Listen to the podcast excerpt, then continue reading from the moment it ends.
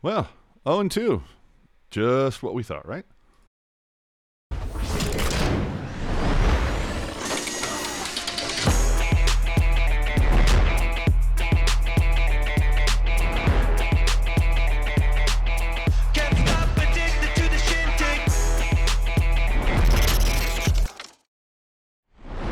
Oh, jerk. And we're back. We're back, baby. Welcome to show 166 of The Pucknologist. Tealtown, USA. Once again, every Sunday, 7 p.m. Pacific. Welcome back to the unfiltered, unedited, uncensored, commercial-free Sharks podcast that is us. This time around, of course, a couple takeaways from some games in Prague, expectations for the 22-23 season, some other tidbits. I'm not saying Ian Cole at this time, but we'll see what happens. I don't know that I want to say anything about it, to be quite honest. But first, if you're new to the podcast, remember to subscribe, follow us on that social media. And if you'd like to support the content we deliver here, you can keep us commercial free by donating, use the super chat option during live shows or using Venmo, where you can find us at Tealtown USA. And remember, if you don't watch us or join us live on YouTube, make sure to add your take in the comments section below the video. And while you're here, hey, give it a thumbs up and a little like, what's going on? All right? Cool. So here we are, man. Been a while. Been a minute. Yeah, a little bit. I mean, been a while in fact, since we've been together. It's been so long. Can I do a little something? Yeah, for sure. You ready for it? I think so. This is going to be a little ASMR just for you. Okay. Oh, very nice. Look at that. God, back on your soda drinking bullshit. Mm-hmm. And we're back, baby. let me guess. Let me guess. I think I can envision it. Okay. You're with the wife, you're at Costco. Nope, already gone. Nope. Really? Safeway. Buy two, get two free. Oh, yeah, that'll do it. That'll do it. So she got a couple diets, I got a couple regulars. So man. It's like it's like spring 2020 all over again. Oh, it feels so good. It's gonna keep me awake. All right, let's go. Sharks played 2 games in Prague. We know 0-2. That means they have 0 points right now. Oh, it's amazing. The only team in the NHL right now without a win. Sad. Hell yeah. But the Sharks went 5-1 during the preseason, so all is well. You know, plan the parade. Yep. Hey, where were we supposed to find Global Series swag anyway? Did you have to go to Prague for that? So funny that you say that. So I've narrowed it down to 2 sort of options. Number 1, eBay accounts. Technically 3, but the eBay one, not getting involved there. So option number one is know somebody who's part of the community. Shout out to Skylar for coming through. He picked up a couple little things. Nice. So shout out to Skylar.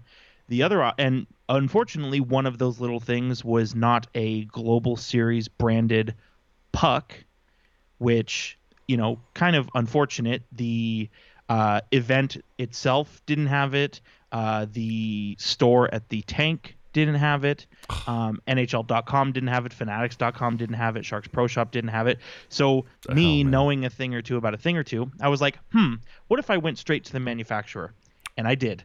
And I got the Global Series Challenge game puck, the Global Series game puck, and then the souvenir puck Sharks Predators, and then the souvenir puck Sharks Berlin Polar Bears. So I just like that the direct route. That, yeah, those guys want to make money. Everybody else. I'm just saying, what? All else fails, go to the manufacturer. I feel you. Chances are you'll get it, if not a deep discount below MSRP, slightly, but still, Yeah. And I already turned a couple of people onto that, and so, hopefully they get the tchotchkes their heart desires. Well, we wouldn't be back if we didn't have 21 Pucks ripping me a new one. It's the way it happens. Up yours, AJ. Shout out. You're a good guy. There you go. We love 21 Pucks in this house.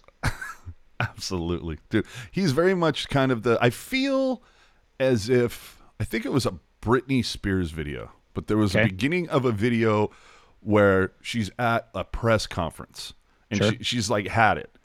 And she's like looking at different people and she's like, fuck you, fuck you, fuck you. You're cool. Fuck you, fuck you. I'm out. right? And I feel like I am the inversion of that. Like, look at Ian, you're cool. Look at Jerk, you're cool. Puck Guy, you're cool. AJ, fuck you. Look at Dana, you're cool. You know, like that's. I feel the love is what I'm trying to say. So you're the brunt of the meme then. Hey, I got big shoulders. It's okay. See, you know, you know what? You mentioned Britney Spears, and this, you know, this is a Sharks podcast, so I'm going to do my turn at bringing it to San Jose. There was if I were to think of Britney Spears and the Sharks in the same sort of thought, there was a concert she had at the Tank. I don't even know, 14 years ago 13, 14, 15 years ago, that ballpark at the Tank, as you know, is in downtown San Jose, and allegedly said, "What's up, Sacramento?" So, oh, somebody forgot to paste the new city on the monitor. Yeah. Ouch. So, you know, that you had your Britney Spears story. There's mine. Nice. Totally relevant. Yeah, absolutely. That's the way it all comes back to the Sharks. You know, it was at the Tank, so fair game. All right. 2 games in Prague, 4-1 loss, 3-2 loss. Oh, where to start? Barabanov, Nudavara don't make the trip. It's tough to, start off the season when your top-line winger or projected top-line winger and your top pairing, you know, the guy who's supposed to be with Erik Karlsson out to start the first 2 games. You got Quinn breaking out the blender a little early. What were your takeaways from this weekend? I mean, aside from, you know, the pomp and circumstance of it all, which was great. You know, you see Hurdle out there taking a puck draw, Yager doing the second one with Šimek out there, first and last draw he'll ever take. You know what? I thought it was really cool, and I was trying to. It's funny. I was talking to my fiance, and I was like trying to explain to her, like, you know, who Jaromir Jagr is. No, not even that. Just, you know, the regular season starting early, because the Sharks are in Europe. They're playing Nashville. It's at earlier in the day, blah, blah, blah, trying to get through the whole thing. And she was like, oh, like, so is this kind of like a once in a lifetime thing? And I'm like, well, technically it's 3 times in a lifetime. You know, the Sharks have obviously done this twice before. But still, even though they've done it before, obviously 98 in Japan, 2010 in Sweden, still really cool. You know what I mean? And like, sucks obviously that they lost both games. But just getting to like participate in something like a big NHL event, especially when your best player or one of your best players is from, forget the host country, from the host city. Mm-hmm. Like, I just thought that was really cool. And honestly, like, we want the Sharks to, I mean, I know this year is kind of like, oh, the Tank year, but like ultimately we want the Sharks to be a good team, right? But at least entertaining to watch. Like, if you're going to lose, do it with flair.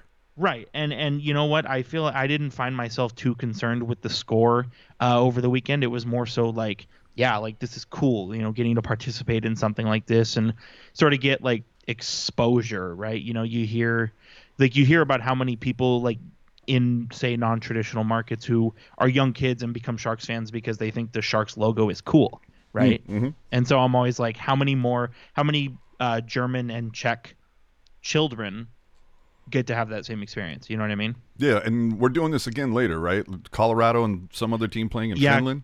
Colorado, or I believe it's Colorado and Columbus. Yeah, they're going to be in Finland. I want to say it's at the very beginning of November.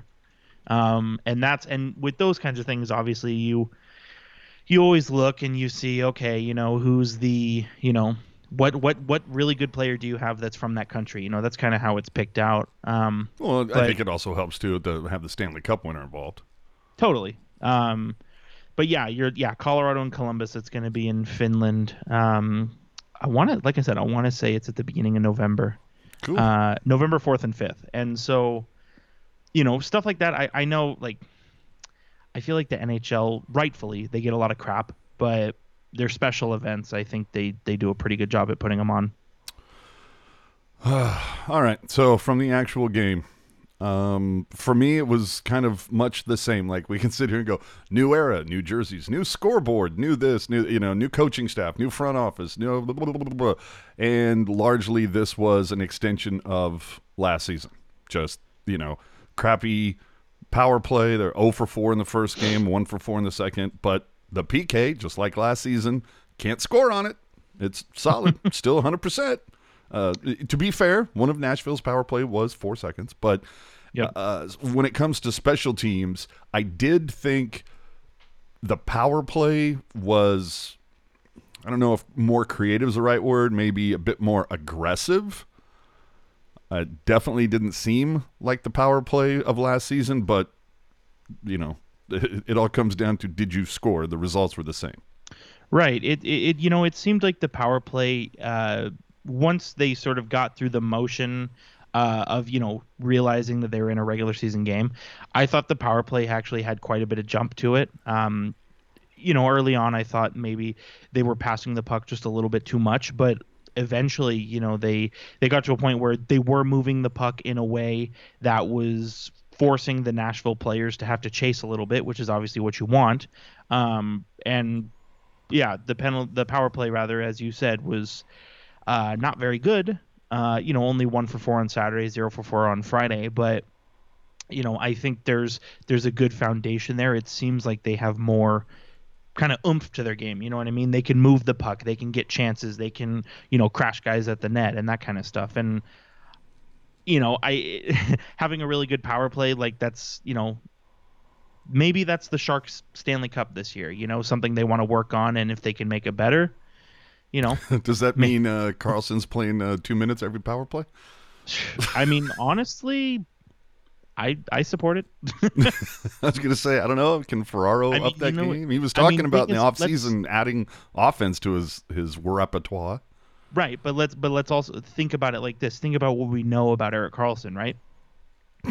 When is, like, think about the time during a hockey game when you're least likely to have contact put on you.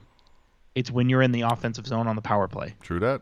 Solid point. So I think limit his 5 versus 5. Well, not even, no, 5 versus 5 is fine. Limit his penalty kill time. Go, you know, pedal to the floor on power play time. And, you know, I mean, that's the thing. Like, I know we're getting way ahead of things here, but like Erik Karlsson, like you want him to get points. Don't have him spend his minute, you know, a good chunk of his minutes per game on the penalty kill, right? Completely agree. Even though he will tell you, which he did, mm-hmm. So post, you know, some pressers. Good. Oh yeah, you know, I enjoy playing it. I'm good at it. Whether you guys see that or not, okay, sure. Whatever you say. Yeah. Well, but Alex in the chat, I like this. Can we get this up? EK65 is the best defenseman on this team. That's all I wanted to say. Okay. You know what though? Dude, the way the roster is currently constructed, yeah. Yeah, I was going to say, dude, when you park a Camaro in a lot filled with 1978 Pintos, yeah that Camaro is going to be the best car in the group. Yeah. And you know what? He's obviously, you know, the personnel around him is obviously not great. And I know you've already taken my words to be a larger talking point here later on in the show, but this defense unit as a whole is not very good. And so Karlsson and Ferraro specifically, and to a lesser extent Vlasic, are going to be relied on a lot. And because whatever you think about them as individuals, when viewed within the scope of like the collective group, they are the best, you know, and yeah. Well, it's going to be a lot of interesting hockey played. 21 Puck saying, what, did Ferraro die? And I'm not saying that, but it's no one's looking to Ferraro for like to be the quarterback of the power play or, and you know, this may be a bit of a controversial thing to say because I like Mario Ferraro. I think he's I think Mario Ferraro is probably the best. Probably the best drafted and developed defenseman the Sharks have had. I don't, maybe since Vlasic or Justin Braun or it's a small list, bro. Jason Demers, Matt Carl. You know, it's been a minute since the Sharks have drafted and developed a defenseman that's capable of playing a lot of NHL minutes. And we like Mario Ferraro. Obviously, he a couple of years ago did an interview with you. Great guy, mm-hmm. But I think maybe Sharks fans overvalue him just a smidge. Like, you know, he's good. They think he's 1-2. We believe he's 3-4. Yeah, I think he's somewhere in the middle, probably. Yeah. You know, but I think, I don't know. My point being is that he's not what Vlasic was when Vlasic broke out onto the scene. And I feel like a lot of people get really offended when you say that, but you know, the numbers are there. You know what would I mean? Would you say that Ferraro is coming along or developing quicker than Vlasic did? It's hard to say because Ferraro didn't make his NHL debut until 2 years after he was drafted, whereas Marc-Edouard Vlasic jumped in right away. Mm-hmm. So it's hard to say. And I still think Ferraro is a good defenseman. Don't get me wrong, but I think we need to like slow down a little bit on the whole elite top pairing defenseman conversation because he's not quite there yet. Yeah. And Tony, I see you on there talking about the all the players that were on waivers. We're going to get to that in a little bit in the show, but wanted to make sure that you know we saw it. So that being said, one of the things that kind of stood out for me, dude, LeBlanc, the first 20 minutes, he was just like, oh, yeah, I'm going to make a difference. 4 shots on goal, led the team after one, and I had 1 shot after that. You know what, though? I do agree he definitely quieted down in that first game, but I thought in the second game he was all over it again, I think. You know, that line, you know, people had things to say about that line, both positive and negative, but like there's been so many conversations about LeBlanc, right? Play him on the third line, trade him, do this, do that. But like the plan long term was always going to be, okay, how can we make LeBlanc a second line forward, right? Mm-hmm. And prior to this year, you know, there hasn't been injuries or bad coaching or guys ahead of him in the depth chart. And so, you know, I know he only came away, you know, he didn't come away with any points in these 2 games, but I thought this is the best hockey I've seen from him in quite a while. And I think with that sort of continued trust to be up in the lineup, I think it's going to all come together, and I think, you know, that people will hopefully sort of change their stance on it a little bit. You know, what's the phrase? Maybe the second line winger we needed was here all along. You know what I mean? Like, well, let's get into some of these lines. So first, obviously, top line right now: Meier, Hurdle, and because of Barabanov being out, Cunningham in there. Thoughts? So, I mean, he's one of two players to have 2 points right now. Yeah, and you know he leads the Sharks in scoring this year. We're not going to get into it, but he is number 1 on the module right now. You know, so we talk. This is going to kind of be a long road to a quick point, but with Erik Karlsson, the conversation was always like, the trade was fine, jury's still out on the player, right? I feel like with Luke Cunningham, it's the opposite. The trade, I look at the trade, my eyes are like baseballs. But the player itself, I actually think, is a really good add to this team. I think ultimately he ends up either on the second or the third line, but playing with Hurdle and Meier, he, to me, seemed to fit seamlessly there. I thought obviously he scored a goal on the power play, playing with those guys. But I thought he brought a lot to that line. He had 4 hits, and blocked 2 shots as well. And I'm quite impressed with him early on. You know, I like I said, I think ultimately he ends up maybe on that third line once Barabanov has come back, but he's not a bad guy to have on your roster, I think. Well, and Hurdle seemed to have some pleasant things to say about him. So, I mean, of course, Hurdle has nice things to say about everybody. What's he going to do? This guy sucks. Coach needs to give me Gadjevich. Well, and for whatever it's worth, you know, I was talking to someone when the Sharks first traded for him, and you know, this person there, they're a fan of the Minnesota Wild, which is where Luke Cunningham started his NHL career. And, you know, this person was basically saying, like, yeah, it's a bit, you know, the trade itself is a bit rich, but he plays hard, and whatever is going to happen for him offensively, he's going to end up being a player that fans are going to fall in love with. And so we'll see. All right. Real quick, because when you use that super chat option, you get in just ahead of everybody. It's the VIP is what it is. You're on the list. Yeah. Broden Smith, thank you very much for the donation. Says, love the pod. Not sure if this was discussed, but thoughts on the Barracuda with Eklund and Bortolo. Any line predictions?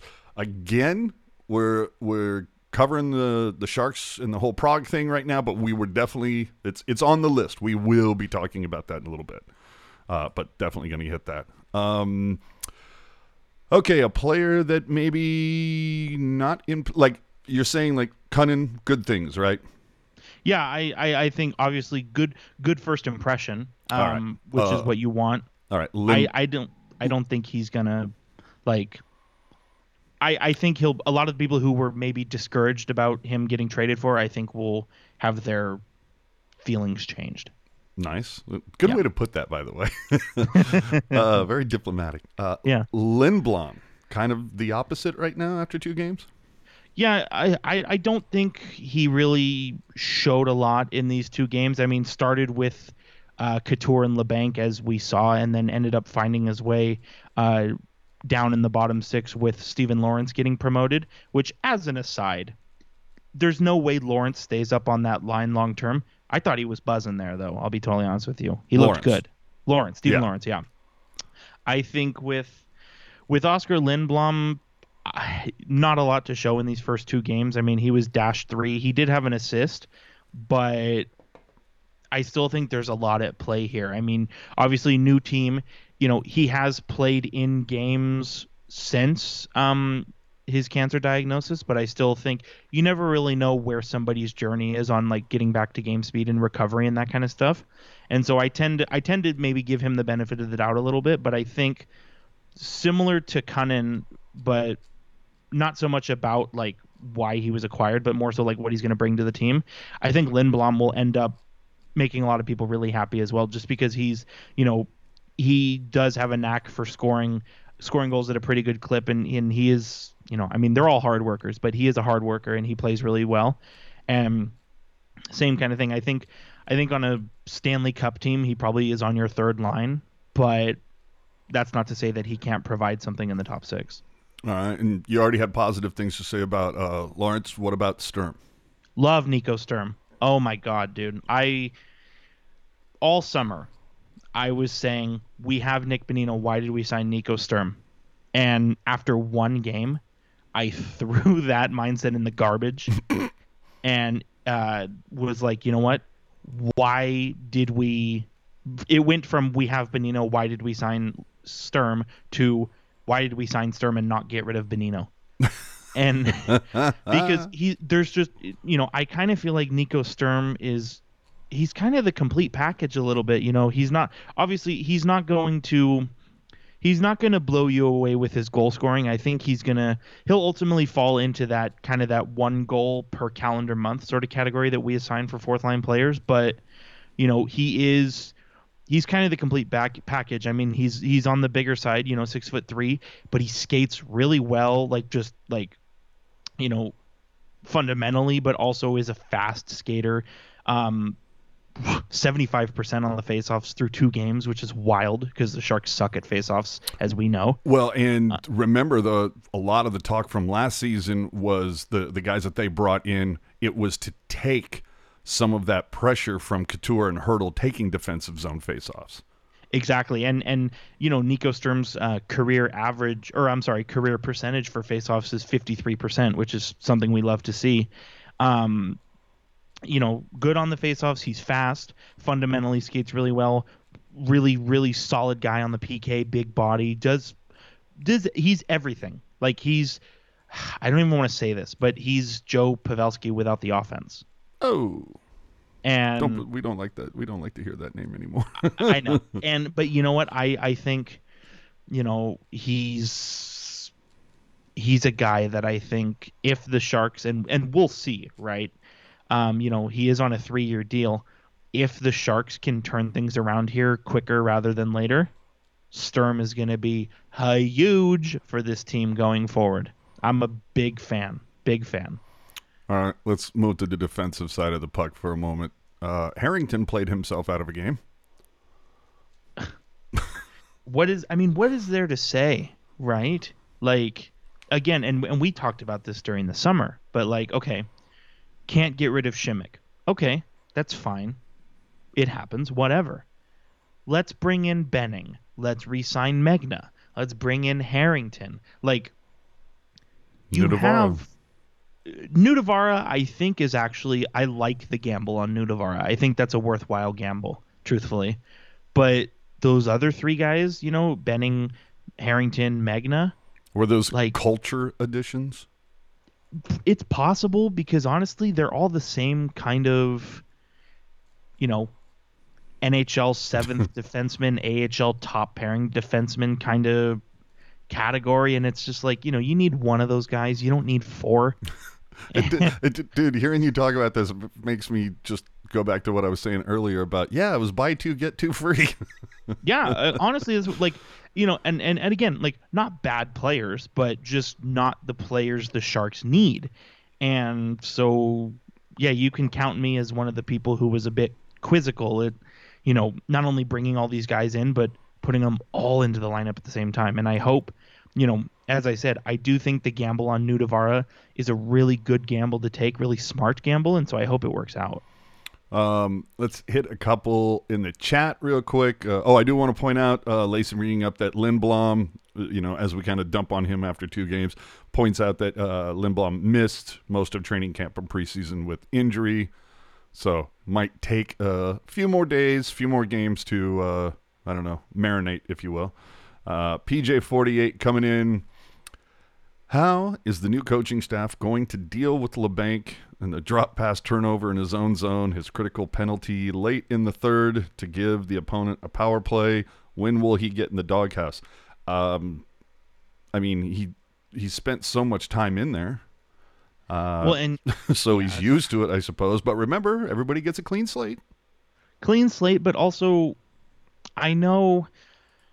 Just listening to what Mike Greer said over the summer, oh boy, and I hate the. I cleared it out. Thank you. Yep. With LeBlanc, like, I know Mike Greer made it clear over the summer that this is very much a wait and see what happens with this team. You know, are they the playoff team? Are they a lottery team? Who knows? We'll see. We're just going to do what we do. But the Sharks, they want to build a good foundation. They want to put pieces in place to, you know... Here we go again. They want to, they want to have something to look forward to going beyond this year. And having LeBlanc in a position to succeed, you do that. You help him get the confidence. You help him become a fixture of the team, whereas I feel like the last couple of years he has been on the outs. You know what I mean? Mm-hmm. Well, staying on that side of it, have you been impressed whatsoever with Vlasic after two games? Maybe so, maybe no. I mean, eating a little more minutes, and he wasn't the giveaway machine that he had been last season. You know, it's hard to say. I mean, I didn't really notice Vlasic all that much, which is obviously a good thing. You weren't saying, God damn it, Vlasic. Yeah, I think, you know, the way the Sharks are, you know, again, similar to LeBlanc, whatever you want to say about Vlasic and how he's done the last couple of years, the Sharks, at least for this year, the Sharks need Vlasic to help build that foundation, put that foundation in place. You know what I mean? And I thought the Vlasic-Ferraro pairing that they had rolled out in training camp, I thought was a disaster from the beginning. And so I'm glad that when the blender came out, that was one of the pairings that, you know, got axed. Mm-hmm. Well, I mean, look, the story for me on the first game, it was the Sharks had three straight power plays, couldn't take advantage of them. We found out that Quinn will whip out that blender pretty quickly. Yep. Saw, you know, Lindblom, sorry, whether it was a minor injury, whether it was benched for a little bit, or whether it was giving Lorentz more time up and rewarding him. There was a lot of things. And look, Quinn is still getting used to this team. There's, I don't want to say necessarily a truncated practice, but...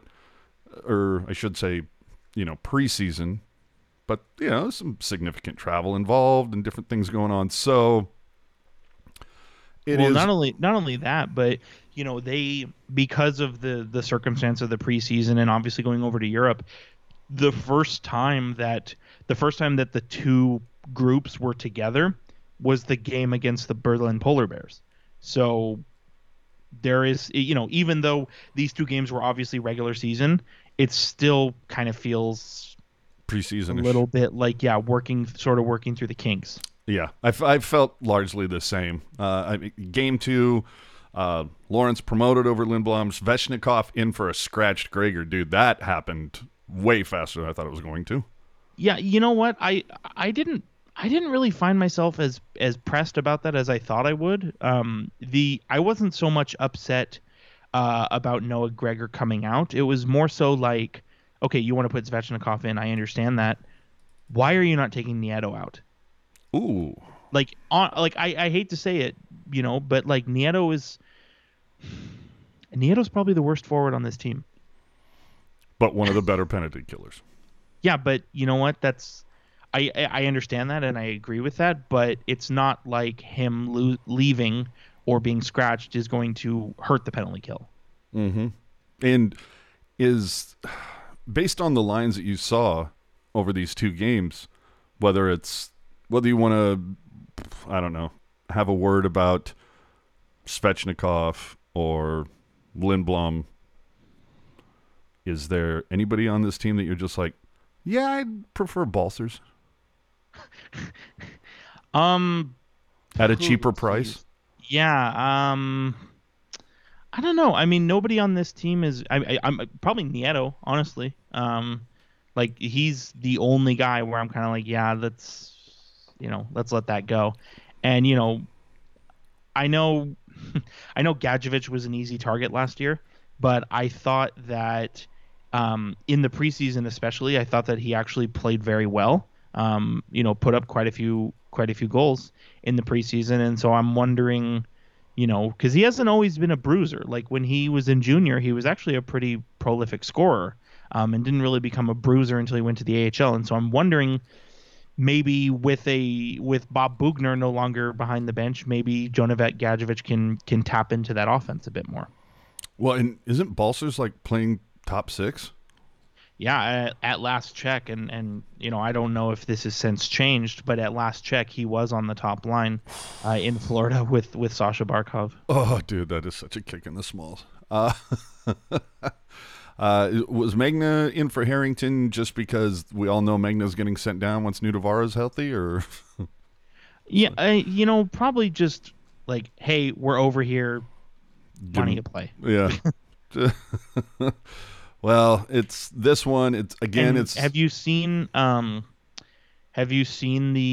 roster moves? Have you seen the roster moves that did come out for the Sharks today, or no? We're not there yet. We're getting there. Okay. All right. But this is a story of, at least in Game 2, Sharks. At least they scored first, but again, similar to last season, couldn't hold it, and a second period implosion. As of now, they have a -4 goals differential in the second period.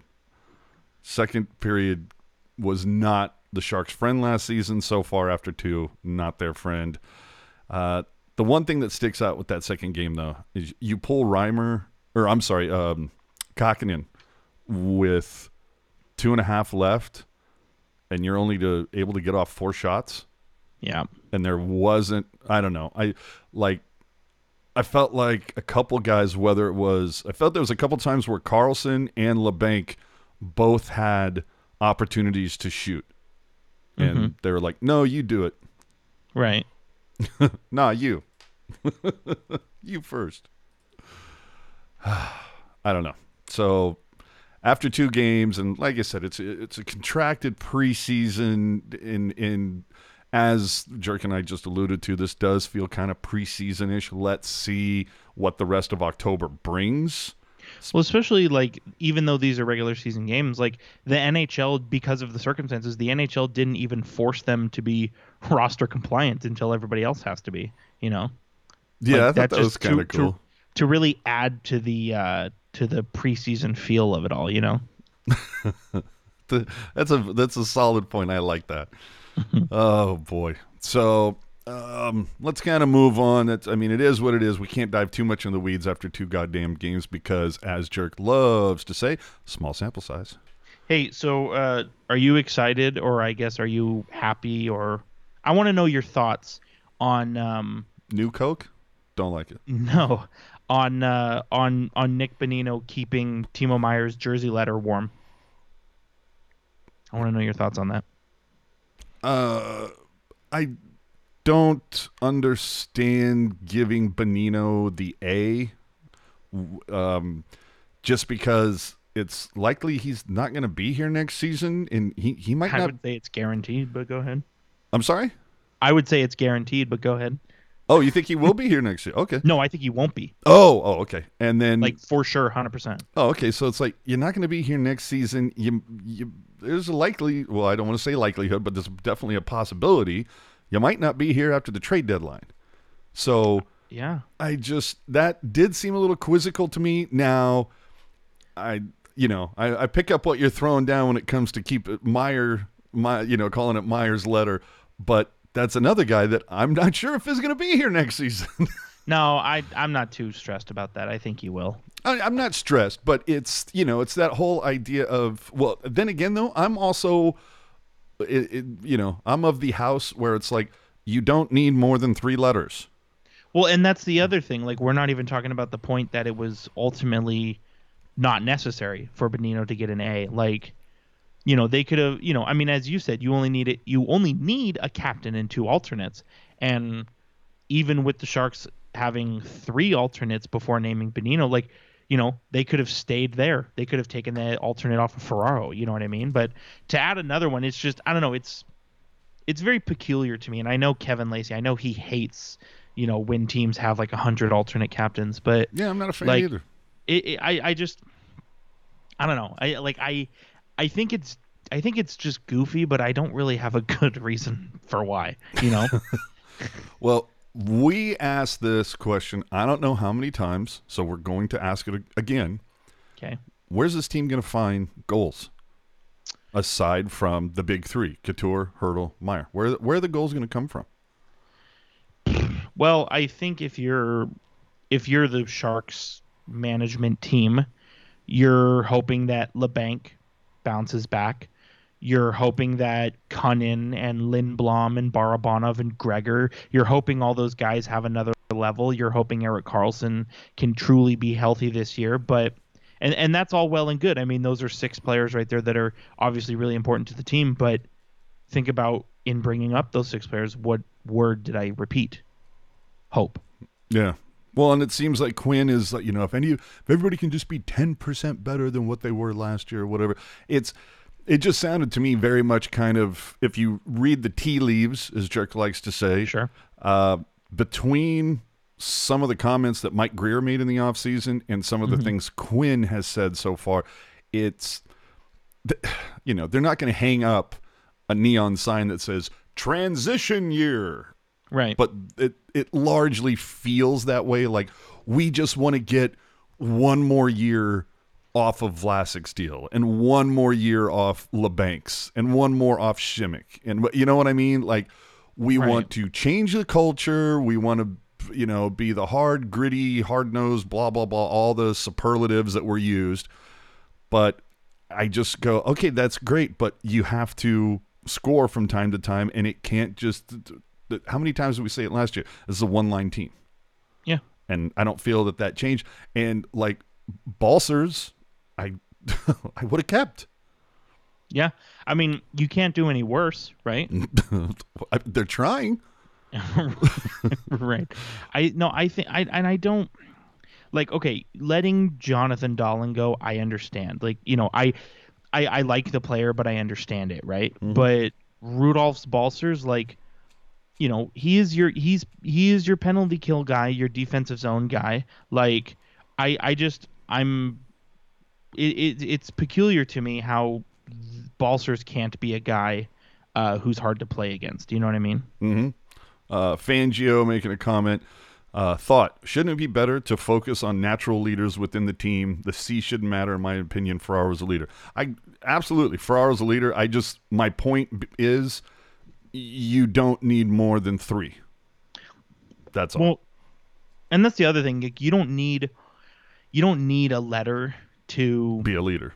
You don't need a letter to be a leader. And I kind of think with the letters, especially giving it to Ferraro when he got it and giving it to Hurdle when he got it, it's not so much saying you're a leader. It's more so, in my opinion, it's more so saying, hey, you're an important part of the team and we really love having you here. This is how we show that. Dig it. Something that was mentioned, I believe, yesterday, perhaps the day before. Jerk, is this the worst blue line in the NHL? Absolutely it is. And now I'm just saying that without doing any research or thought. Maybe if you give me a couple days to look it up, maybe I can find one that's worse. But just... Well, I mean, dude, show me another team that has more points than the blue line of the Sharks right now. Well, you make a sound point. No, I just think... I mean, obviously, Erik Karlsson, good to have. Mario Ferraro, good to have. I know Marc-Edouard Vlasic, he's kind of been on the outs, but I thought he... The second half of last season, I actually thought he played not up to his contract, but I thought he didn't get completely caved in either. And so I think those three, if those are kind of the three that you want to hitch your horse to, that's fine for this team. But fuck it, dude. Go full tinfoil conspiracy and just be like, Greer put this team together to sell out Barracuda games. I mean, maybe because for the Sharks, their 4th, 5th, 6th, and 7th defensemen are all 7th defensemen, right? Jesus. You know what I mean? Yeah. I'm going to be real interested to see how many points come from the blue line. That's woof. You want to make a little wager? I bet you Erik Karlsson gets more than 60% of them. See, that's the whole thing is I'm not going to take that bet because I agree. I was going to say I would like push it to like 75. That's going to be something interesting to check. We'll have to. Well, it depends on how healthy he stays. But true. But yeah, there needs to be a caveat in there as to like how many games he actually plays. You know what I mean? Like it has to be a percentage, like 0.65 points per game. Not how many games he plays. But anyway. Look, let's get back to our notes here. Well, but you know what though, even if Erik Karlsson doesn't play a full season, he's still going to outscore the rest of the defensemen on the blue line. Oh, without a doubt. I think he could miss half the season and probably pull that off, to be quite honest. Although, like I said though, Ferraro has 2 points right now. Karlsson has none. It's a fair point. So anyway, but getting back to that power play for a minute, EK65 was quoted as saying the power play, not bad, not good. It's probably accurate. Yeah. Well, he's known for his quotes, right? Not even close. Mm-hmm, but another one-goal loss. Last season, the Sharks lost 27 games by one goal. If you throw out the empty netters, there's a couple in there they lost 4-2 or 3-1, but you go in and look and that last goal was an empty netter. So that's a third of the season, bro. I mean, it makes you wonder. I know we think pretty low of this team, but it makes you wonder. I don't want to say that. I think we just our expectations are perhaps lower than previous seasons. Sure, but it does, the fact that they lost 27 games by one goal, it does make you wonder how different this team looks if Jonathan Dahlin doesn't get hurt, if Balcers takes another step, if LeBlanc doesn't get hurt. Gregor can bury one from time to time. If Noah Gregor took another step. It may not to say that the Sharks would have made the playoffs and made some noise in the playoffs, but it does make you wonder how differently things would have transpired. Yeah, I'm still blown away that Gregor got stapled after one game. I don't think it's indicative of Gregor. I think it's more so wanting to get Svechnikov a game, which I like Gregor more, but I get it, And if we learned anything, the ice in Prague sucks. Yeah, that's what everybody was saying. Dude, the nets came off in 2 games more than we'll probably see at the Tank all season. God, that was ridiculous. Oh, let's move on to the waiver wire and all the movement. Like we mentioned earlier, we would be getting to this. Dell and VL put on waivers earlier today as expected. Anybody put in a claim on? I mean, Aaron Dell I might see just is like some teams. I mean, dude, it would. Well, Vegas doesn't have any space, right? Or any cap space. But it would seem like a Dell or a Vegas move. Yeah, I don't know, Toronto. Aaron Dell hasn't been he hasn't been a quality NHL goaltender for a while.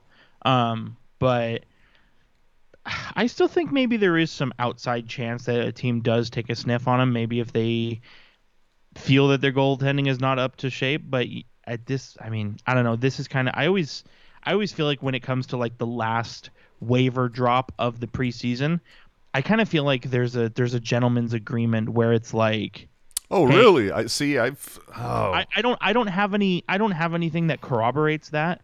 But I kind of feel like it's like, hey, I won't take your guy if you don't take my guy. Like, because there have been, and maybe this is pandemic influenced, but I feel like there have been a handful of pretty solid players over the last 3 years to find themselves on waivers, and nobody picks them up, mm-hmm. you know?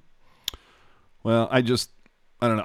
I like Dell being here just because I think I just put it in that whole kind of player coach thing. Like, maybe they're this is a terrible choice of words considering what came out earlier today in the NHL, but perhaps they're grooming him to be part of Nabby's staff going forward and to help the goaltenders coming up through the system, kind of a player coach kind of a thing. I don't know about that. Well, I mean, how much is he going to play? I mean, he's almost like the e-bug, right? At this point. I mean, if Mann and whoever else are expected to perform, and if they do, what do you need Dell in there for? You already know what you have in Dell. Sure. So I don't know. Let's get to the fun ones. Eklund, Bortolo, and Šimek got assigned to the Barracuda. Mm-hmm. Any surprises as the teams get their final rosters ready? Is there? I don't know. I mean, Šimek we all knew was not going to make the Sharks. Eklund and Bortolo. I'm not surprised that they were sent down. No, I'm not either. I mean, I think I'm of the belief where the Sharks are not going to be good no matter who's on this team. So, like, why not let them light it up? Yeah, why not start them and like give them the chance and then basically prove you right. You know what I mean? Mm-hmm. But at the same time, like the more I think about things, right?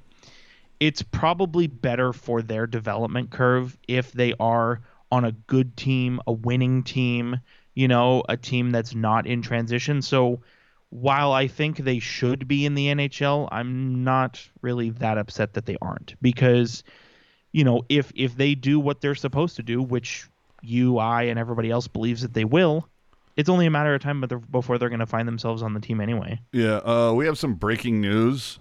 Okay. Jesus. Is it actual news or is it just lame? This is actual news. This I can't fucking believe this. I mean, what a goddamn day. Coming out of the Bakersfield Condor system, affiliate to the Edmonton Oilers, they have posted a statement that said, earlier today, we became aware that Bakersfield Condor's head athletic trainer, Chad Drown, had been charged with very serious felony offenses related to contacting a minor to commit a sexual offense in the state of California. We are shocked and dismayed by this news, and Mr. Drown has been relieved of his duties immediately. What the hell is going on in hockey? I mean, do we just have to burn it all fucking down and start over? This is disgusting. Yeah. Actually, that's the problem is there's, unfortunate. I mean, I'm glad things are coming to light, but it's unfortunate that it's taken this long for things to come to light. Like it's just another example in a long line of shitty people and shitty methods and shitty just everything. And like this, I don't even get this. I don't think getting fired is enough. Like this guy should have fucking rocks thrown at him. But yeah, I digress. But I just don't get that. Like, what the hell is wrong with some of these guys where it's just like, that's a minor? Walk the hell away. But it's not even, that. It's so much more than that. It is, but it's like, hey, you know, I mean, I understand, like, obviously you can only learn so much, but, like, you know, it's just, I don't know. It's just really like this guy is probably going to find another job somewhere because of how fucked up everything is. But I mean, you know, I'm just trying to, like, break it down to the very minimum point of, like, treating these kind of situations like a bartender. You know, it's like, do you have ID? You're over 20. Okay, we can serve you. You are an adult. To keep on hearing these things being brought up by minors. What the hell are you guys thinking? Because there's a bunch of sick fucks in the world. That's why. Just gets worse. Let's get back to the fun stuff. Eklund and Bortolo, do you think how fast do you think either are called up? Actually, let me ask you a more fun question. How many games in a row do the Sharks have to lose? They're already down 0-2, right? How many more do the Sharks have to lose before Joe Thornton returns? I have a new policy for this season. I don't answer stupid questions. All right. You were talking about bets. Maybe we need to get something together offline or on the Discord as you clean up the chat. Yep. But maybe we can get something together. How many, start an over-under or whatever of how many games the Sharks are going to play before either Eklund or Bortolo get called up. I got to be honest with you, dude. I think it's wishful thinking to think it's going to be anytime soon. Yeah, because I think it's going to be like at least 25 because I feel like more. Okay, but I'm saying, you know, it's not going to be before 25, and I don't want to be. This is the whole thing is when we get to doing Pucknologist whatever after game 30 or whatever, and Eklund and Bortolo don't get called up, I'm not going to be on here going, you know, hey, well, I've told you this. It's like, no. We can leave the back padding for later. It's just fun for us to do our little bets between each other. So here's the thing, though. The Sharks, so they've sent Jeffrey VL down. Who? You mean Gadjevich part 2? Anyway, so they send VL down. So VL is going to be, assuming he doesn't get claimed, which I think he won't. Who's making that decision?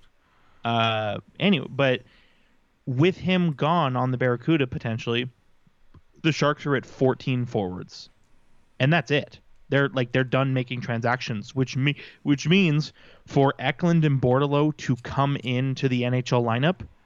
Four forwards on this roster are going to have to be out of the lineup at some point at the same time. What are the chances of that happening? If another COVID outbreak happens. I mean, yeah, but I'm just saying. I mean, you're saying what are the chances? I'm saying that's probably the likeliest one. Okay. Yeah. Yes. The likeliest scenario of the impossible happening. Right, the likeliest scenario, but how likely is that scenario? You know what I mean? 12%. Like I'm with Kevin. I don't think it's going to be, or I'm sorry, with Ian. I don't think it's going to be till the trade deadline because Kevin, Ian, tomato, tornado. because these guys, you know, Nick Bonino is going to be gone. Matt Nieto is going to be gone. Like the only way that there's going to be room for Eklund and Bortolo is if guys get traded. So I don't see it happening anytime soon. 25 games, I get what you're saying. Still too soon, if you ask me. And I agree. I'm just saying I don't think there's any way in hell it's before 25. But I've been proven wrong many. You mean 2025? Correct. Because I could see that.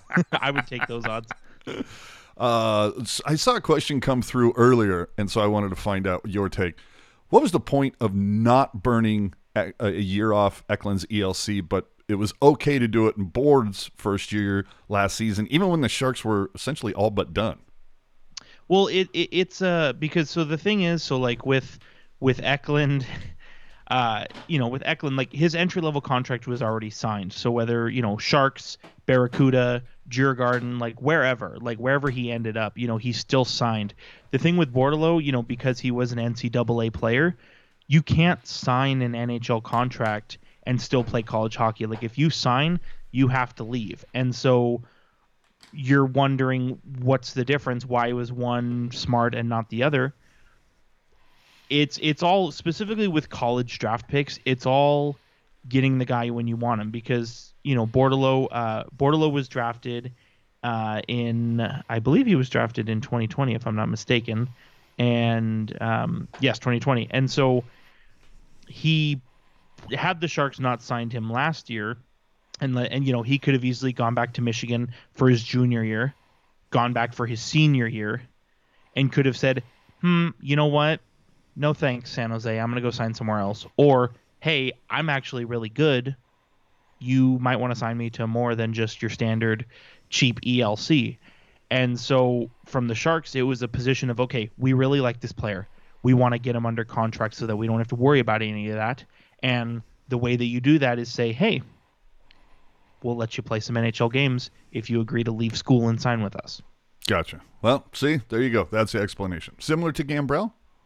Similar to Gambrell, similar to pretty much every college free agent, or I'm sorry, college player that's ever signed. I know, obviously, the Sharks ended up not bringing Brinson Paschnik back, but again, same kind of thing. When they signed him, you know, he left Arizona State, and it was like, hey, you know, if you leave school, we'll play you in some NHL games, and they did, you know, so. Sweet. We've almost reached the top of the hour. You know what time it is. What time is it? Oh, another drink. I have to get the second one in. There you go. All right, so who's your hero this week? I need a hero. Please don't copyright us, Google. Hero for the week. I kind of drooled over him a little bit earlier in the show, but you know, Nico Sturm. He came as delivered. Obviously, as I mentioned earlier, the offense is not there, but the Sharks needed to get faster. Nico Sturm is a fast player. They needed to get better at winning faceoffs. Nico Sturm is good at that. They want to make sure the penalty kill still is rock solid. Nico Sturm can contribute to that. And he, you know, obviously, again, he didn't get any points in these two games against the Nashville Predators, but I thought in terms of if you're ranking, you know, biggest impact, he was very close to the top for me. He's my hero of the week, you know, and as you'll see, just a little teaser, but the superlative of the week is going to change as the wind flows. Just saying. Go ahead. My hero, mentioned him earlier, Mario Ferraro, just on what small sample size of this season, but you know that the guys are going to have to eat up those minutes that Burns was munching last year. Mm-hmm. He's averaging nearly 25 minutes a game already. We know he's got a motor that doesn't quit, and right now he's one of two Sharks that are averaging a point per game. Hey, gotta like that. He's, like I said, he's off to a good start. Yeah. And who would you say is the hero for both of us? I have three names. I will let you select. Yeah. So let me. I think. You know, I think you do have Luke Cunningham on this list, and I did like what I saw from him in two games, you know. But he's leading the team in scoring. I think that's an easy sort of that's the sexy pick, right? That's sure. that's the I didn't watch both games, but he's got a goal pick. And would that be the Rocket pick if you would? Wow. Callback. But I think Lorentz, like I you know, as I said, he found his way with Couture and LeBlanc, and I don't think he's going to stay up there for any long stretch of time. I wouldn't be surprised if he's back on the fourth line for Friday's contest against Carolina, but he played with some jump on the fourth line, earned his way to get up into the second line, and I thought he played really well with Couture and LeBlanc as well, and you know, didn't see anything. You know, didn't see anything on the score sheet that obviously would have maybe reinforced the decision to put him up there, but I thought he played really well. Fun fact, sure. Brody, Randy Hahn, Brett Hedekin, all these people can pronounce Lorentz correctly. I'll give you one guess. Why? Because that person kept pronouncing it Lorentz. But anyway, one fun thing I had on here was, since it's the beginning of the season, three names that you have the highest expectations for this season. You know, there's a lot of expectations. For me, Noah Gregor. This has not panned out well for me so far. Scratched one game. Kakinen. I have high hopes, high expectations. I thought he looked pretty solid on a crappy team last year. And this season in the one game looked okay, but you obviously would hope for a little bit more. And then Kevin LeBlanc, you know, that this is the guy, what was it, shoulder surgery or something? Yep. So you had, I mean, only played like a handful of games, 21 or something like that. Only played 21 games last year, and the game on Friday was his first regular season game in like 200 and something crazy, 279 days or something. Oh, plus, so it's been a minute. Over the off season, Chief got married. He's having a kid. Yeah. So he's got a lot going on in his life. I really hope he is somehow able to bottle. Here's the shameless, the Ian Jack Nicholson gif of the, you know, is if he can bottle up that 4-minute power or the 5-minute power play, that performance. Oh. That's the. Did somebody say Game 7? Exactly. But if he can find his way back to that, solidify himself on at the least the second line, you know, somewhere in the top six. But find his game, and if not, there's only one more year left of him, and I don't know, is that an easy write-off? We'll see, but those are the three that I have a lot of expectations for. Is there anybody you want to call out before we move on? So the three you called out, I agree with all three, but in the spirit of content creating, I will not say anything about those three other than I agree with you. Somebody I'm looking at, I mean, obviously... I mean, it's a cheap answer if I say everybody, right? But you know, if I had to, obviously I'm thinking like Timo Meier, because he had the career year last year, played really well. You and I were very much on, hey, sign him now before he takes another step. The Sharks didn't do that, but do you think that's kind of a let's see if you can. You know, tell me that this season wasn't an anomaly. Show me that. Right, and I think that is what it ultimately is going to be. But I Timo Meier is the one for me. Like I don't know that I can pick three like you did, but Meier is definitely number one because you want to show, hey, like, can you do that again? For one, but for two, you know, he just literally his birthday was yesterday, so shout out, happy birthday. He's 26 years old now. This at 26. That's when you should be giving out the 8-year deal. Mm-hmm. And so as much as it's, can you do this again? It's also, hey, we gave Tomáš Hurdle 8-year deal. You know, are we making the right decision? Should we give you an 8-year deal as well? Can you and Tomáš Hurdle be the dynamic duo that's going to bring this team back to being a good team that contends for the playoffs, contends for the Stanley Cup, all that kind of stuff. And so I think, and that's not to say if he... That's not to say if he goes back down to being like a 50, 60-point player. That's not a bad thing by any means. You still need those players. But, you know, he was a 76-point player last year. I want to see more. And I think the Sharks want to see more too, because with him, it's a huge moment in time. Are you thinking Barzal's deal might be a little bit of motivation this season? Yeah, I mean, you know, I definitely, if I had to pick between the two, and I know this is a complete... I was like, don't you have a pinned tweet picking between the two? This is a complete punt on my mindset over the last 7.5 years, but if I had to pick between the two, I would take Timo Meier. And so, and I think Timo Meier has been the better player the last couple of years, and so you say, okay, if Matt Barzal got, you know, 9.25 or whatever it was, like, what's Timo Meier going to get? But I still think, and who's to say where it ends up, but like between if Meier and I think it's a good contract if Meier ends up between the two, somewhere between Hurdle and Barzal. If he ends up somewhere between the two of those, I think it's a good contract. I know people are going to say he's better than Barzal, therefore should be getting paid more than Barzal. I just don't see that happening because then you start to get into the Jonathan Huberdeau territory, and it's like, well, who would you rather have, Huberdeau or Timo Meier? Mm-hmm. You know. Score 100 points, and then we'll talk about $10 million. Hey, now. Let's get into Shout out to Darius real quick. Oh, Darius coming in. Well, thank you for keeping an eye on that. Darius, love that last – hold on. Love that the last episode shows the size comparison with the massive video board versus the other one. Can't wait to see it in person soon. Killer podcast, dude. Much love. Go Sharks. Thank you very much. And if you would like to see it again, here it is. That's a huge bitch.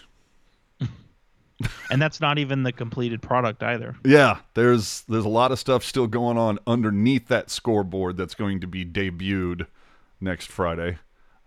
So look forward to it. You know the sad thing, though, just talking scoreboards for a hot second, somebody posted photos from the preseason Barracuda game last night. One of the panels at the Barracuda new scoreboard is already out. Of course it is. Yeah, that was fast. All right, zeros. I'll do mine first, and I'm pretty sure somebody mentioned this about an hour ago. Matt Benning. Dude, you got a 4-year deal. You lead the team -4 right now, and we all know that. Let Chris make his joke about that, but I don't know. Not a good start. Yeah, just say not a good start. It's like you're the zero for this week. You know, there you go. Well, and one of the things, because there's only been 2 games at this point, and you know the theme of this podcast was sort of like, you know, the first day of school, like who made the good first impression, right? Meet me out at the bike rack.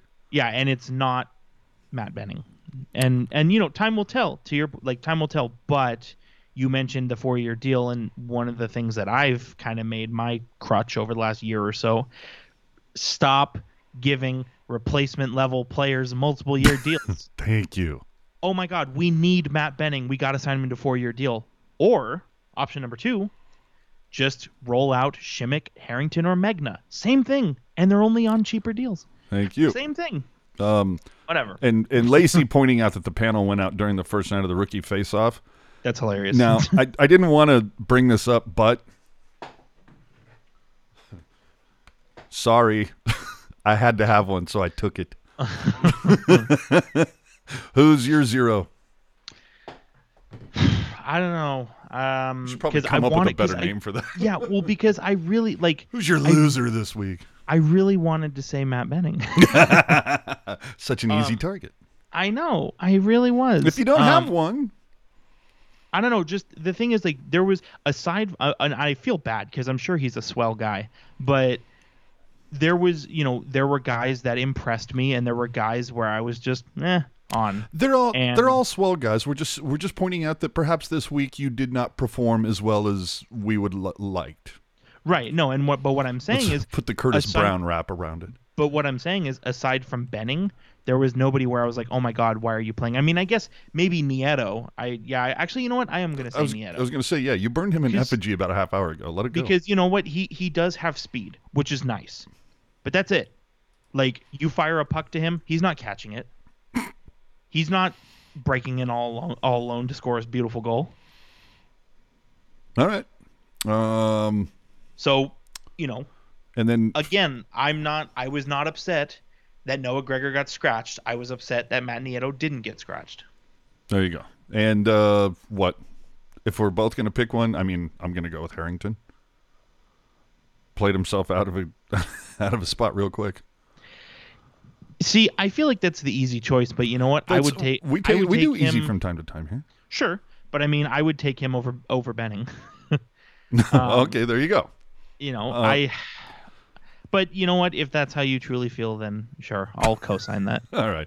And then the 3 names that I have the lowest expectations for. Now, I have to preface this that let me start. Hurdle. I have very low expectations for him because I know what we have in Hurdle. You know what I mean? So it's not like I'm saying, oh, he's going to suck. I'm just going to say I expect him to be Hurdle. You know, I don't expect him to be more than that, you know? Yeah, the baseline expectation is 70 points. Yeah. If he scored 70 points, you're not going to be like, oh my God, he's so good. It's like, yeah, good job. You did what you're supposed to. Yeah, exactly. It's like when I go to my favorite pizza place or whatever, it's like I have low expectations here because they knock it out of the park every time. I know what I'm getting. And so that being said, The other two names that I have low expectations for, Mario Ferraro. I know what I'm getting. And then, of course, Erik Karlsson. Unfortunately, I know what I'm getting. So I'm just saying, those are mine. I don't know if there's anybody you want to call out before we move on. You know what? I won't. I've done enough tonight, so I'll just say their names and we can move on. But the Matts, Matt Benning and Matt Nieto. There you go. Like, and again, it's not meant to be a carve job, but like those are the two guys where I'm like, it's game two and you already are driving me crazy. All right. Typically we would get into the stats in the module. It's really not worth covering until we actually have a few more stats or until, like, I don't know, other teams in the league have some stats. Sure. So we'll move on from that right now and get into some quick hits. One thing that I really liked about this weekend is NBCS California finally added a shot counter to the score strip. Only took them, 10, 15 years to get that together? I didn't like it. I thought the score strip was ugly. I could give a shit what it looks like. I was just happy that they finally added the shot counter, but I didn't think it looked very different from last year except for a shot counter. Yeah, I mean, the shot counter is nice, but there's a better way to implement it. I thought it really... I don't know. I just found it to be very distracting, but maybe that's just me. Yeah, overall, I think it could probably be a little bit more compact, but anyway. Because the number that indicates how many goals were scored, it's so big. Like, I found my eye kept moving towards it during the game. I'm like, yeah, I know, 1-1, I got it, you know?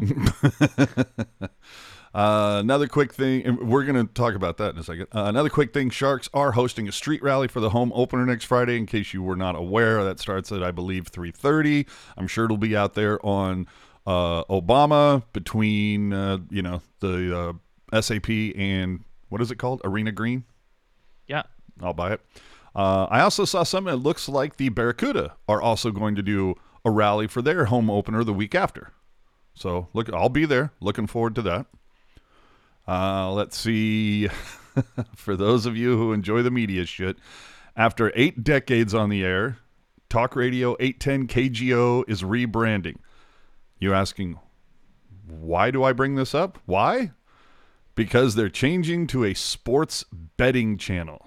Tomorrow morning, evidently, you can look forward to 810 The Spread, which make your own Pornhub jokes. But look... They're going to simulcast some national shows like Jim Rome, but it's going to be interesting to see how this impacts KMBR 95.7, simply because many times they've had segments that are literally bought and paid for, where they bring on somebody for the host to gab with for 20, 25 minutes and call my number for the, my Monday night lock and all that crap, trying to get people to bet. I mean, you live in Vegas. I'm sure a station like this probably exists. I mean, aren't there apps for this? Why would you listen to a radio station that's just talking about betting lines for 5 hours? Well, to be sort of the contrarian here, I think... Sure. I'm somebody, not to say that I'm like a total degenerate, but I do... You're partial. I do partake in the sports betting, and... So to see, which, by the way, this radio station, I've never heard of it before this news dropped. Like Jim Rome, who is Jim Rome? No clue. But are you serious, dude? I don't watch billiards. I don't know.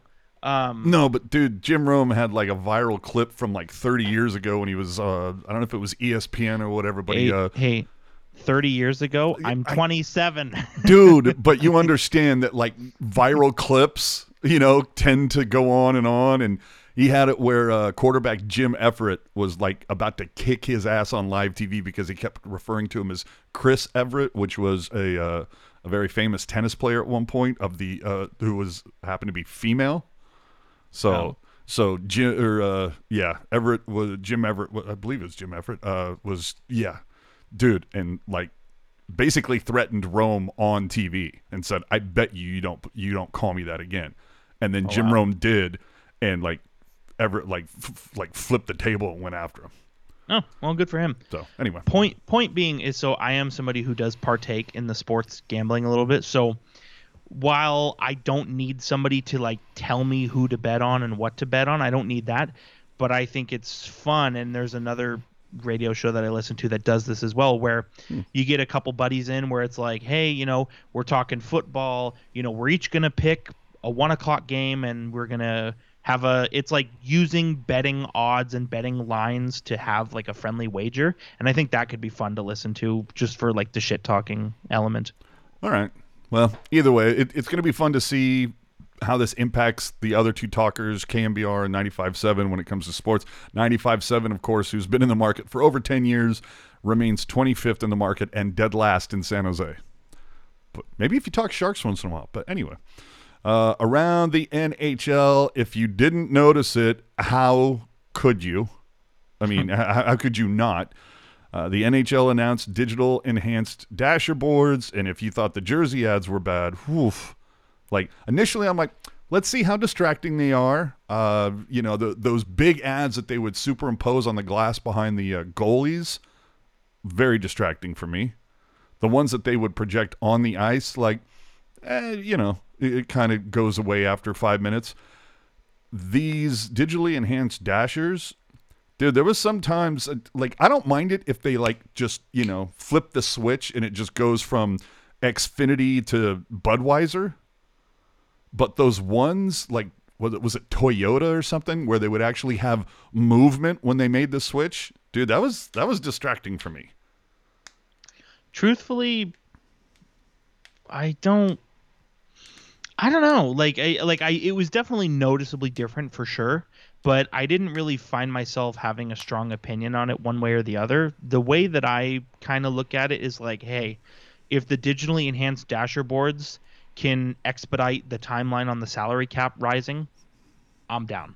Yeah, and I get that, but it's just, I don't know. Again, if they just like flip a switch and there's no movement, it's just the logo changes from one to the other, not a problem. But they were, it was a lot of movement in there, and I'm like, man, I'm losing sight of where the puck is and what's going on because they have this moving stuff. It's annoying. That's fair. So, and it's kind of jarring when they switch camera angles, like some plays happening in the corner and you see like a Toyota logo behind it, and then when they go to a different camera, all of a sudden it says SAP. I don't know. We'll see if I get used to it. They need to stop with the moving parts of it, but whatever.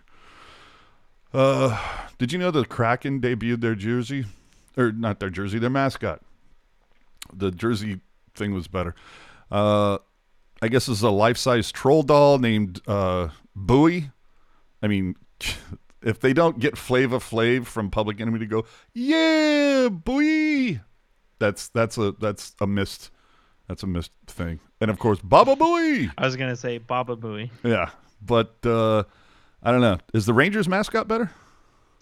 Well, you know how I feel. I think all mascots are stupid, so. But is the Rangers mascot better? Truthfully, dude, I didn't even know they had one. They don't. So my point. Well, then, yes. Much better. Thank you. I really thought you were going to, like, hit that when I teed it up, but it's all right. It's up to you. I'm going to let you take the wheel for a minute. If you would like to talk about Steve Simmons and Akeem Alou and Wayne Simmons, you don't have to. I'm just putting it out there because it was something that happened in the NHL.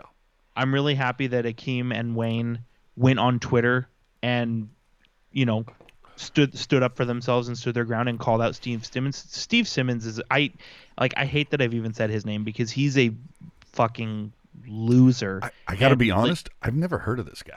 You're lucky. He's a loser. He's somehow, like, it's one of those things where he's the only person who covers the team for a certain outlet, so he gets to stick around. But he is like the, is this someone who like throws shit at the wall, takes credit for anything that sticks and ignores everything else and just says stupid shit? He'll carve people in his articles, and then when he gets called out for it, he turns around and hides, so obviously, for making just the most ridiculous comments ever, gets buried by Akeem and Wayne, which I loved. I thought it was awesome. But Wayne went full, keep my name out your mouth. Yeah, and even it goes so much further. Like, right before the bubble playoffs back in 2020, Austin Matthews, he contracted the COVID, and got that Rona. And that was obviously before positive tests and the protocols and everything were all public, because it's somebody's medical, information. And Steve Simmons, he wrote an article about how Auston Matthews got COVID, like before anybody announced it, before his family even knew, all that kind of stuff. And again, putting out shitty content. And Auston Matthews called him out in the media scrum, basically saying, hey, I think that was a real pigeon move that you pulled and you suck. And like Jacob is saying in the chat, Simmons completely folded like a chair. And there's so much more before that.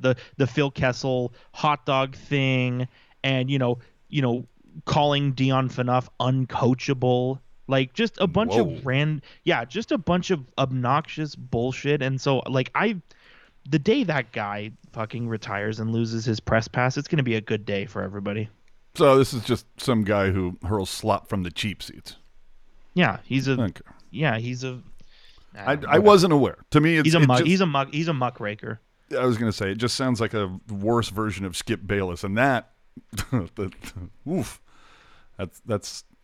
I'll just let that one go. Tampa Bay has announced that it suspended Ian Cole while investigations begin on grooming allegations, sexual assault allegations. Again, I'm going to let you take the lead on this. I do want to correct myself really quick. I got confused. Steve Simmons is not a muckraker. He does yellow journalism, sensationalism. Wanted to correct myself. Why does this keep happening? That's the thing, because there's a lot of really shitty people out there who, because they have power or because they have wealth or both, they think they can get away with shit like this. And I'm glad that this came out. I feel really sad that the accuser, felt so concerned that she had to be anonymous. Like, I can't imagine what that's like, and I feel really sad for that person. But I'm glad at the same time that it has come out, because, people like this, they need to be held accountable. They need to be, showed off in the public square and said, hey, you're a fucking loser, and we all know it. And we'll see. I mean, obviously, there's still an investigation to be done, and we'll see. But given some other things that have come out surrounding Ian Cole, it wouldn't surprise me if he is a shitty person like everybody sort of thinks he is. Thanks. Who's the one guy that Dan Boyle kicked out of the dressing room in New York? That's Larry Brooks. Yeah, that's another piece of work. There's a lot of stuff on him. Anyway, let's move on to the Barracuda. Right? There were some mixed reactions to the Barracuda and Sharks jerseys when they came out. We finally saw the brand new blackout jerseys for the Cuda. Again, not a fan of the vertical word mark, but I thought they looked all right. TechCU, there's been some largely positive words about TechCU. They had a preseason game last night? I don't know. The whole weekend merges because I went to a concert and everything. Yeah, they did. They did like a watch party for the Sharks game, and then they had the Barracuda preseason game. That is correct. So. Most of the feedback largely positive. I saw a couple people that were none too happy, I guess, some of the way that entering the building or the ticket, I mean, which we've seen before when they switch to digital tickets. There's going to be some bumps here and there as they get everything squared away and figure out which process is smoothest. So you can expect that. Remember, everything is evidently cash-free there. So bring your phone if you want food and bev and all that stuff. I thought the seats were a little on the small side, or my ass is getting bigger. Two things can be true. Yeah, no kidding. Anyway, the Barracuda open their season next week. Hopefully you're able to catch some Barracuda hockey prior to the Sharks games next week. And for a little more on the Sharks minor league squad, we're going to throw it over to the voice of the Barracuda, Nick Nolenberger, who spoke with Kevin Lacey and Ian Reed earlier this week. Ooh, Barracuda.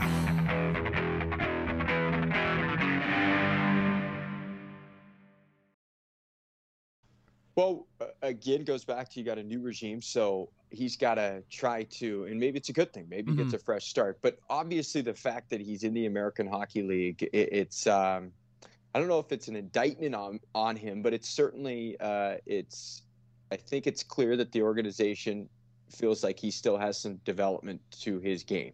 And you heard it from David Quinn. You heard it from multiple members of the organization. He's got to continue to evolve his 200-foot game. He's got to become a better defender. I think when I watch him, you watch him, and it's just dazzling skill at times. I mean, he's walking guys like he's walking NHL players in some of these preseason games. But then there's moments where there's a mental error, or sometimes I think what people get a little bit frustrated with him, and this goes back to his personality, because he's got a very kind of laid-back demeanor to him. And sometimes he plays that way where you just want him to take it up a notch. You just want him to turn it up to the next gear. And we'll see if he's able to do that. I mean, again, you can't teach Ryan Merkley's skill. There's a reason why he was a first-round draft pick. There was a reason why he was talked about being drafted in the top 10.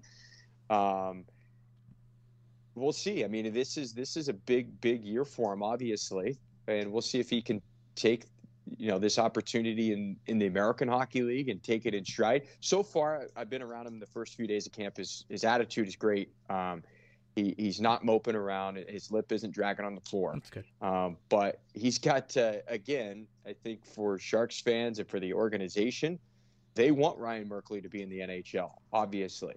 But at this point in his career, it seems that they don't feel like he's quite ready to be a regular in the lineup. And, again, it goes back to competition. And we'll see if he's able to kind of turn the corner. God, he can't turn the corner fast enough for me. Ryan Merkley, come on. Yeah, and according to Kevin, on one of those poor decisions that Nick had mentioned, Merkley actually got injured, which is hilarious. Well, not hilarious, but it's hilariously ironic. But obviously, shout out to Ian, Kevin for getting more Barracuda content going. I think that's awesome, and especially getting to talk to Nick, and I'm sure there's going to be a bunch more stuff coming out and. That's good. We kind of teased earlier in the summer, like, hey, like more content's coming to the site. You just don't know yet. Well, that's part of it. And so, big ups to those guys for sitting down with Nick. It was a good chat. Yeah. And of course we appreciate Nick's time always. Yeah, of course. Good dude. But boy, when it comes to Ryan Merkley, it's just like, dude, Magna, Benning, Harrington, like how much of a red carpet do you need to make the goddamn big team? I was going to say he had picture it's 2:00 in the morning and you're getting on to 87 on your way to Jack in the Box. You're getting on to 87 at Taylor at 2:00 in the morning, and you need to drive all the way to Santa Teresa exit, and you're in a Lamborghini. That's the path that Ryan Merkley had to the NHL, and still found a way to not make it happen. Blew a wheel. Yeah. Oh God. So, along with that, don't miss it. Check out Mark E's series on tealtownusa.com. He dove into the top 15 prospects in the Shark system. You'll never believe where Ryan Merkley gets listed. Won't believe number 7. Yeah, yeah. Is that enough BuzzFeed for us? Hot young prospects in your area. Dude. Shout out to Mark as well. See, again, another new piece of content we're hoping to regularly roll out. So shout out to Mark. What did you say? Hot young prospects in your area. Dude, that's going to be the title of next week's show. That should be the next time Ian and Nick and Lacey talk. That needs to be the name of it. Hot young prospects in your area. I love that. Dude, copyright that. Somebody jot that down. Anyway, coming up this week, the Sharks, of course, returning from Europe, which I believe they did so today. Tomorrow's a rest day, and then they're back at it on Tuesday. They have their home opener next Friday against Brent Burns and the Carolina Hurricanes. The Canes start their season this Wednesday versus Columbus, and, of course, are the popular pick to win the Metro. Following night, the Blackhawks will face the Sharks on a night that will honor former general manager and captain Doug Wilson. This game will be the third in 4 nights for Chicago after starting their season in Colorado and then Vegas. It should be noted there was an event planned for last season to honor Wilson, but obviously he bowed out for health reasons. And when it comes to I mean, polar opposites. Canes the pick to win their division. Blackhawks the popular pick to fight for the bottom with Arizona of the Central. So I don't know. Who do you think gets the start net for the Sharks to open this up against the Canes? Think you go back to Reimer? Yeah, I kind of feel like, at least to start, I kind of feel like we're going to see the one up, one down kind of method. And then whoever takes it. Yeah, and then whoever's better after a month, maybe they get the shot. So yeah, and especially because it is another back-to-back situation. Mm-hmm. You know, you're definitely going to see both goalies. Who's to say what order? But I think I have my money on Reimer. Just because he started game one and then Kähkönen had game two, so obviously you give him game three. But also, I look at it is that, you know, the competition is expected to be at one level between the Canes versus Chicago, right? So it's almost like not saying like, okay, we think you're the better goalie, so we're going to put you in against the tougher team per se. No, and you know what, and you know, obviously you and I are both very high on Capo Kähkönen, and we think he should be the starter on this team. But I could see a situation where, you know, after the final preseason game against Anaheim, and then after his game against Nashville this weekend, I could see where maybe Kähkönen might need a bit of a confidence boost, and getting a win against Chicago could do that. Solid point. Solid point. Of course, with the opening weekend is going to bring a lot of changes. We showed you the scoreboard earlier. There's obviously going to be a lot more going on with that. I'm real interested to see what that's going to look like. There's always, besides the board, and will they have fixed the shadowing problem? You would think, because they're going to put some lighting underneath that board to help illuminate the ice a bit better, because that board does cast a pretty large shadow. New jerseys, new food and bev, the new opening night presentation. We're going to see the projection on the ice again. I hope so. And, of course, interested to see how Doug Wilson looks after being away from the team for a year. And I'm sure the welcome that Brent Burns will receive will be significant. I wish I was going to this game, because the broadcast is going to be insufferable with the Brent Burns love stroking. Yes. Game 7. Sorry. Did somebody say Game 7? So you can follow him at Hockey Jerk. You can follow me at AJ_Strong on the Twitter machines. Remember, again, leave your take in the comment section below on this YouTube video if you weren't able to join us live. If you've got any topics you'd like to have Jerk and I tear up, hit us up on Twitter at Pucknologists. We don't want to bother the Teal Town account with that, because then it's just everybody's phone starts exploding. Famous last words, Jerk. Oh boy.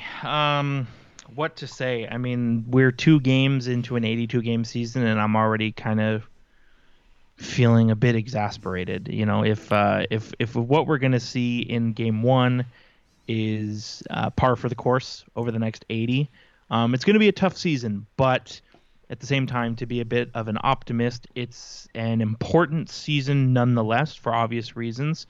You know, hopefully the young guys can play their way into the lineup, and hopefully, you know, I mean, hopefully the Sharks end up on one of the ends of the NHL schedule. I hope hopefully they make the playoffs, or are comfortably in a good position for a lottery pick. I don't want them ending up at like 12th overall.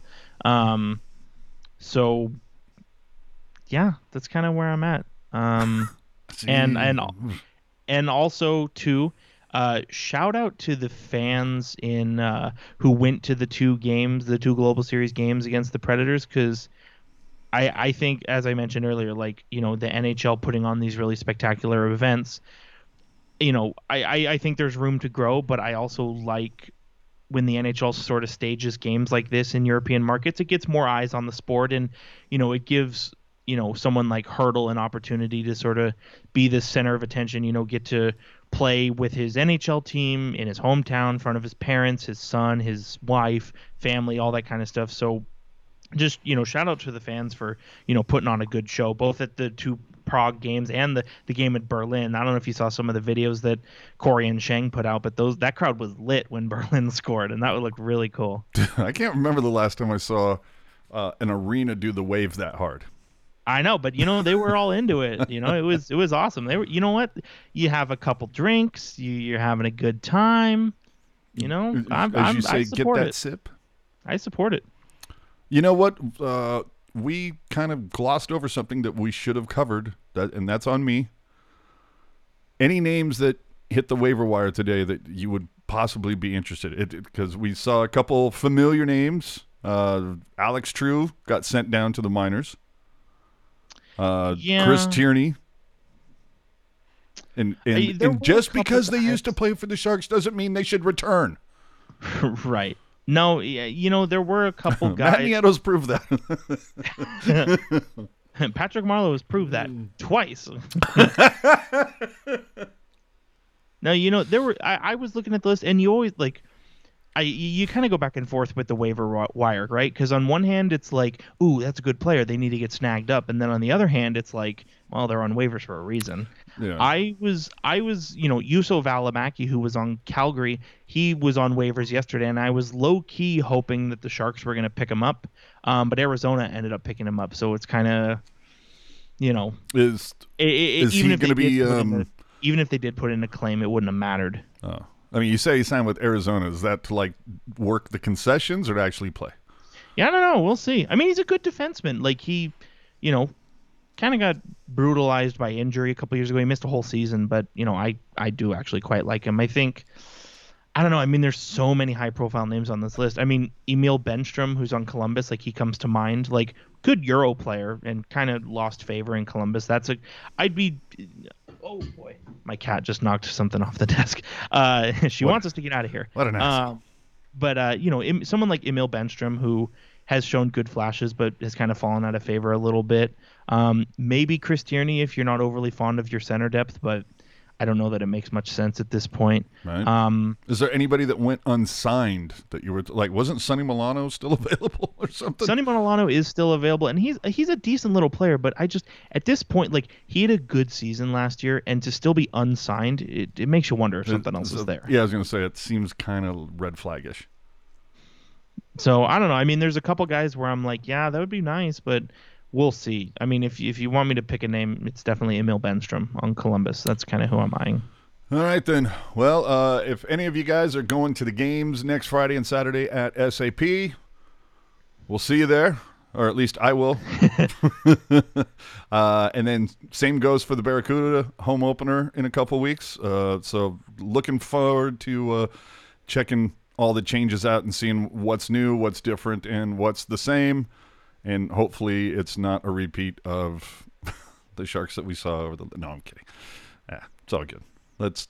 Dude, suck hard for Bedard, right? Just lean into it, man. Many people are saying. Lose entertainingly. It would not surprise me. This is going to be my famous take, or famous last word take, and then we're out of here. It would not surprise me if you start to hear fans, at least in certain situations... where Sharks fans, it's going to get to a point where if the opponent scores, they're going to be like, yeah, let those goals come in, man, you know. Oh, but, you know, people are going to start wearing Bedard jerseys to the Tank. Jesus. Just lean into it, baby. So remember to subscribe on YouTube, follow us on social media. If you listen to the podcast on something like Spotify, Apple Podcasts, SoundCloud, whatever, hey, do us a favor. Help us out. Subscribe. And leave a review if it's possible. You can find links to our social media and podcast apps and more in the included show notes. And as always, you can find everything on tealtownusa.com. But remember to check out our After Dark postgame shows coming up next week following the Blackhawks and the Hurricanes. God, that team scares the crap out of me. Landy, Puck Guy, and Ian are going to be going on those shows, so check them out next weekend. And then you got us again next Sunday at 7 p.m. Pacific, so we thank you very much for watching or listening or hanging out with us in any way, shape, or form. All those who donated on the chat tonight, thank you so much for that. We really appreciate that. Good looking at. We love that. And anytime you can get in there with those fun questions and comments, we always appreciate it. So Enjoy the rest of your weekend, what is left of it, and good night, everyone.